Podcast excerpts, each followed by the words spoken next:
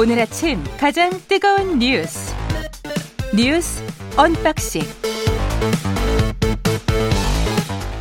자, 오늘 아침 가장 뜨거운 뉴스 뉴스 언박싱 시작합니다. 민동기 기자, 김민아 시사평론가 나와 있습니다. 안녕하십니까? 안녕하십니까? 예. 오늘은 기분 음, 전환을 위해서라도 윤석열 총장으로부터 시작하죠. 맨날 백신부터 시작해서 예. 기분이 전환이 될까요? 네. 어떤 어느 어떤 기분에서 어떤 기분으로 전환이 되는 건가요? 어, 그거는 뭐 청취자 분들의 정치적 성향에 따라서 약간 좀 다르실 수 있겠습니다. 윤석열 총장이 검사 생활 27년 만에 처음으로 언론 인터뷰를 했거든요. 예. 어제 국민일보와의 인터뷰에서 음. 중대범죄수사청 설치 추진에 대해서 반대 의사를 밝혔고요. 예. 직을 걸고 막을 수 있는 일이라면 100번이라도 걸겠다. 이렇게 음. 얘기를 했습니다. 그리고 검찰이 밉고 검찰총장이 미워서 추진되는 일을 무슨 재주로 대응을 하겠느냐. 예. 종전까지는 검찰에 박수를 쳐왔는데 근자의 일로 반감을 가졌다면 내가 할 말이 없다 이렇게 얘기를 했는데 음. 어제 이어서 오늘 중앙일보와도 인터뷰를 했거든요. 그렇죠. 근데 오늘 중앙일보 제목은 굉장히 셉니다. 예. 국민 개돼지가 아니다. 중수청은 역사의 후퇴. 이런 제목을 중앙일보가 또 그것도 일면에 달았습니다. 예. 검찰총장이 언론과 인터뷰를 하는 경우는 거의 없죠. 어떻습니까? 굉장히 이례적인 거죠. 예. 그러면서 이제 국민 이야기를 자주 하는데 어떻게 보면 외청장인데 검찰 개혁과 관련해서 이제 적극적으로 반발하고 있는 거죠. 예. 어떻게 이게, 봐야 될까요? 음, 이게 뭐 검찰총장이 언론 인터뷰한 게 이례적이다 이렇게 보이는데 음. 일단 뭐 저는 뭐 언론과의 인터뷰는 할 수도 있어야 된다고 봅니다. 왜냐하면 검찰 평소에도 그렇죠. 왜냐하면 네. 검찰총장이 무슨 뭐 구중궁궐에 있는 뭐 임금님도 아니고 대통령도 인터뷰하는데 그렇죠. 장관들이 다 자기 견해를 밝히면서 이렇게 뭐 언론 인터뷰할 음. 수 있기 때문에 예. 지금 현안에 대한 어떤 수사에 직접적인 영향을 미치는 게 아니라면 음. 예를 들면 뭐 검찰에 대한 뭐 법무 행정에 대한 뭐 정책이라든지 예. 이런 거에 한해서는 뭐 언론이나 이런 걸 통해서 자기의 의견을 밝히는 거는 가능하다고 생각을 하고요. 그 첫 번째로 이제 그래서 원칙적으로는 그 말도 맞습니다. 그렇죠. 예. 첫 번째로는 그래서 음. 인터뷰를 한 거 자체를 가지고 이제 우리가 뭐이 가치 판단을 하기는 좀 무리라는 생각이 들고 그렇습니다. 두 번째는 그래서 거기에 대한 정책에 대한 자기 입- 입장을 밝힌 것까지는 좋은데 예. 음. 두 번째는 지금 이제 여당 일각에서 추진하고 있는 이제 그 수사권과 기소권을 분리하는 것에 대해서 음. 이게 검찰이 권력에 대한 수사를 해- 하다 보니까 아 그것이 불편해서 일종의 어 공적인 보복을 하는 거 아니냐라는 취지의 지금 반론을 하고 있거든요. 예. 근데 이거는 예를 음. 들면 저 같은 평론가들이 이렇게 또는 정치권에서 정치적인 논쟁으로 논쟁 과정에서 할 수 있는 일이지만 음. 현재 검찰총장이 지금 입법부에서 그러한 논의를 하고 있는 거에 대해서 배후의 의도를 가지고 예. 이런 식으로 문제 삼는 것은 부적절하다고 저는 생각이 되고요. 예. 그다음에 세 번째로 결론적으로 그래서 이 인터뷰를 왜 한 것이냐에 대해서 이 인터뷰 내용을 쭉 보면은 국민 여론에 호소하기 위한 것입니다. 그, 그렇죠. 그 예. 결국은 국민들이 아까 뭐 직을 뭐 100번을 걸겠다라고도 했다지만 음. 사실은 이 얘기의 핵심은 직을 걸어서 막을 수 있는 것이라면 100번이라도 걸겠지만 음. 그렇게 한다고 막을 수 없는 것이기 때문에 국민들이 관심을 가져줘야 된다. 이 얘기를 한 거거든요. 예. 근데 결론적으로 이러한 그러면 검찰총장이 여론전을 선택한 것이 적절하냐? 이것도 부적절하다고 보는데 예. 다만 이거는 지금까지의 정치적 맥락을 같이 볼 필요가 있는 게 음. 예를 들면은 지난해 이제 굉장히 그 뭐랄까요 이 추미애 장관의 징계 청구라든지 이런 네. 정치적으로 휘말리는 사건들이 계속 이어져 왔고 올해도 사실은 그 이러한 상황을 다시 만들지 않기 위해서 신현수 민정수석의 어떤 그 임명이라든지 이런 이제 좀 이벤트들이 있었지만 음. 이게 다시 또 끊어지는 상황 아니겠습니까? 그래서 네. 검찰 입장에서는 합리적으로 사실은 이 절차에 맞게 의견 음. 제시를 하는 게 필요함에도 불구하고 그게 지금 뭔가 막혀 있다고 생각을 하는 것 같아요. 인터뷰를 보면은. 그래서 이런 점들을 같이 고려해서 볼 때는 결국은 이게 제가 볼 때는 결국 내용에 있어서는 부적절한 인터뷰지만 음. 이것을 둘러싼 정치적 상황을 같이 봐야 이게 종합적으로 이해가 될 것 같다 이런 생각입니다. 전통적으로 보면 검사는 기소로 말하고 기자는 기사로 말한다. 뭐 이렇게 그렇죠. 고수를 해왔잖아요. 네. 그러면서 팩트와 주장을 엄격하게 분리를 해서 우리는 이제 기소는 정확하게 다 팩트이기 때문에 기소로만 말할 것이다. 근데 이거는 이제 윤석열 총장이 말하는 것은 일종의 뭐 어떻게 보더라도 주장인 거는 맞잖아요.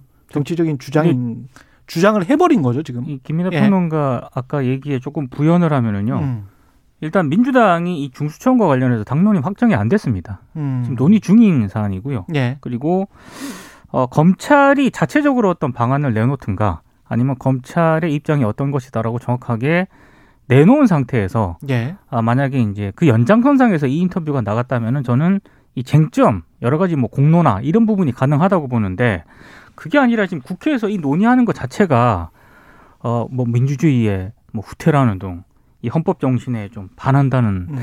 이런 얘기를 하는 게 이 하는 게 음. 이건 검찰총장의 언어라기보다는 약간 정치인의 언어지 않나 실제로 이런 평가가 나오고 있거든요. 시점도 아주 재밌어요. 왜냐하면 김종인 위원장이 윤석열 총장으로서에게는 3월이 결정적인 순간이 될 것이다.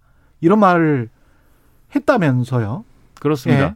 예. 이 인터뷰 막 나오고 이러니까 음. 정치권에서는 이제 바로 이제 정치권 스타일로 해석을 하죠. 만약에 음. 정치인이 정치인에 가까운 사람이 이런 인터뷰 했으면 이건 이제 곧 출마 선언하는 겁니다, 이제. 그렇죠. 근데 어쨌든 뭐 윤석열 검찰총장이 실제로 그런 정치적인 뭐 계획을 세우고 있는지는 우리가 모르지만 음. 그러다 보니까 정치권에서는 벌써부터 이제 아 이게 윤석열 총장이 드디어 정치로 뛰어드는구나 뭐 음. 어- 어느 한쪽에서 뭐 기대감도 막 일어나는 것 같고 예. 그러다 보니까 지금이 이제 결정적 순간이다라는 김종인 비대위원장의 말도 나오고 뭐 이렇게 된 건데요. 음. 근데 저는 오히려 지금 이런 식으로 얘기를 하고 있기 때문에 오히려 예. 윤석열 검찰총장은 정치를 해서 안 된다고 봅니다. 정치 음. 뭐 개인의 뭐 정치적 선택을 제가 뭐 강제하고 뭐 이럴 수는 없는 것이지만 예.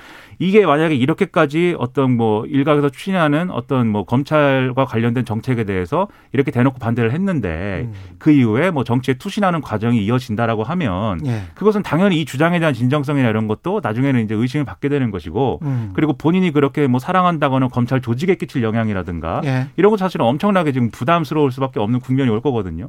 그렇기 때문에 저는 뭐 이게 정치적인 계획이나 뭐 이런 거 이 스케줄을 가지고 그걸 염두에 두고 한 인터뷰라면 저는 뭐 그런 선택은 조- 이 대한민국의 미래를 위해서라도 좋지 않은 선택이라고 생각합니다. 그러니까 검찰 내부 어떤 분위기 이런 것도 반영이 된 것 같아요. 음. 실제로 이제 임기가 얼마 안 남지 않았잖아요. 7월이죠. 7월까지니까. 예.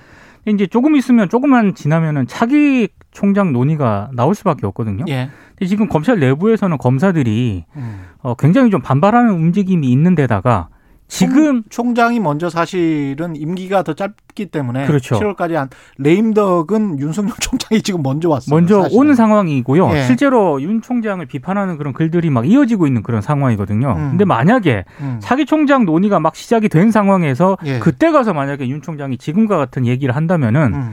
검찰 내부에서는 지금 뭐 하는 거냐라는 얘기가 나올 수밖에 없는 거고 너무 늦었다 시점이. 그렇습니다. 그래서 아마 지금 시점을 택한 게 아닌가 이런 해석도 근데 있습니다. 그 부분은 제가 그래서 정치적인 다른 이 윤석열 총장 외적인 정치의 상황을 이제 같이 봐야 된다고 생각을 하는 게 예.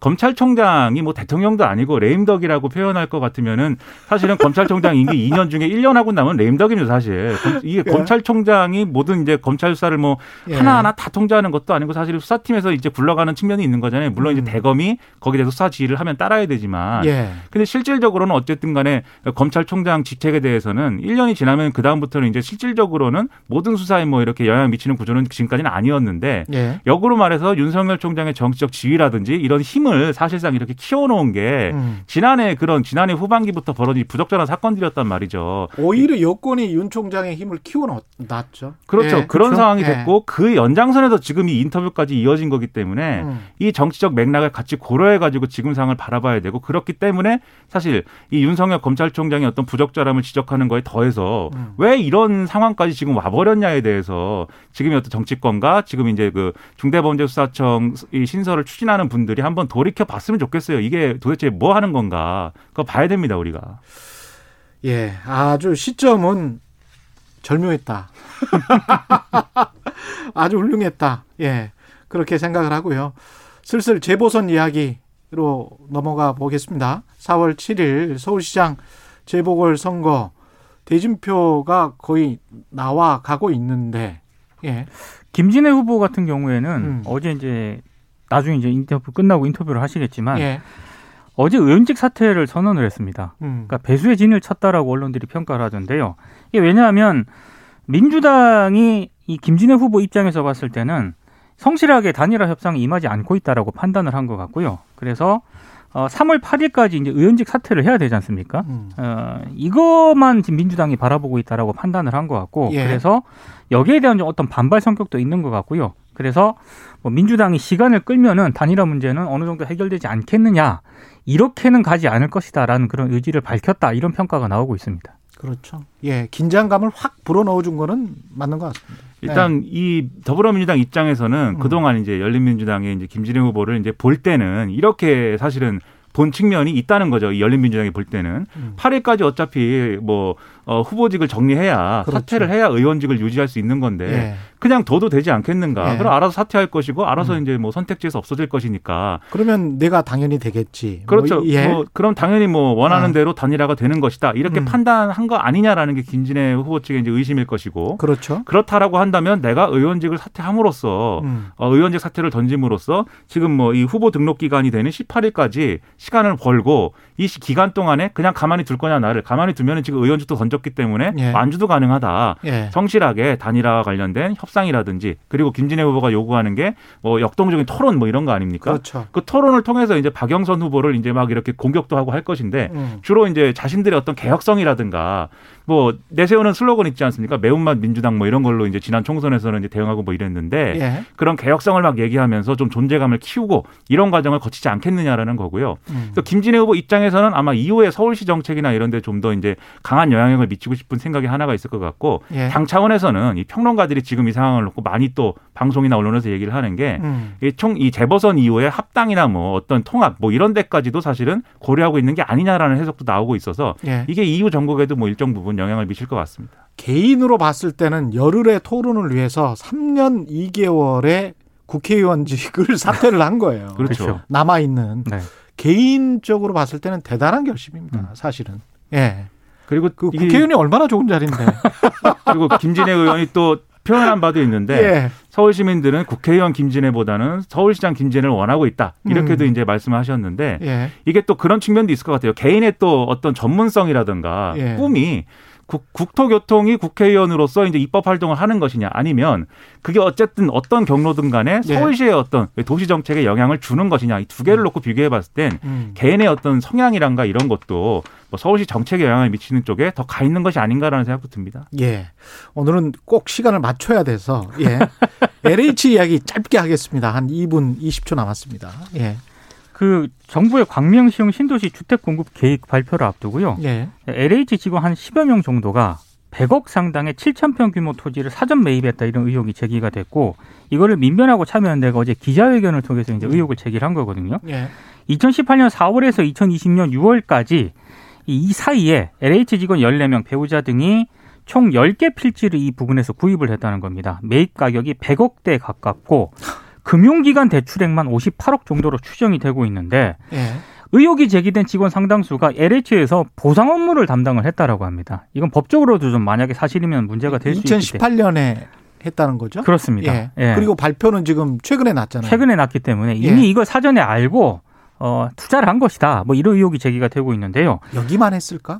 그래서 나오는 얘기가 있습니다. 그래서 나오는 얘기가 예. 이게 지금 일부 토지만 특정해서 확인을 한 거거든요. 이, 이것도 제보 때문에 알게 된 거거든요. 그렇죠. 근데 사실은. 만약에 예. 뭐 임직원 배우자라든가 친인척 명의로 토지를 매입한 경우까지 전부 파악을 한다면은 예. 이게 더 늘어날 수 있다라는 게 민변 참여연대 주장입니다. 그러니까 지금 자체 조사해 가지고 감찰하고 그 다음에 나온 거 가지고 이제 검찰 고발하고 뭐 이렇게 가려는 것 같은데 예. 이게 사실은 이거 말씀하신 대로 이 건에만 해당하는 얘기인지 계속 돼온 얘기인지 그리고 음. 심지어 는 언제부터 그럼 된 건지 다 찾아내야 될 것 같고요. 예. 뭐 검찰이 수사를 하든 빨리 이거를 뭐 어, 정의를 실현해야지 고양이한테 생선을 맡겨놓고 그렇죠. 계속 이렇게 살아서 되겠습니까? 고양이들을 다 잡아 넣어야 됩니다. LH 같은 경우는 이게 업무를 총괄하는 곳 아니에요. 그렇죠. 예. 예. 그리고 이 본부 하나만이 아니고 각 지역마다 다 있을 텐데 신도시. 그리고 사실 예. 저 같은 사람들 입장에서는 공직사회가 다 의심스러워지는 그런 분위기이기 때문에 예. 그건 꼭 바로 잡아야 됩니다.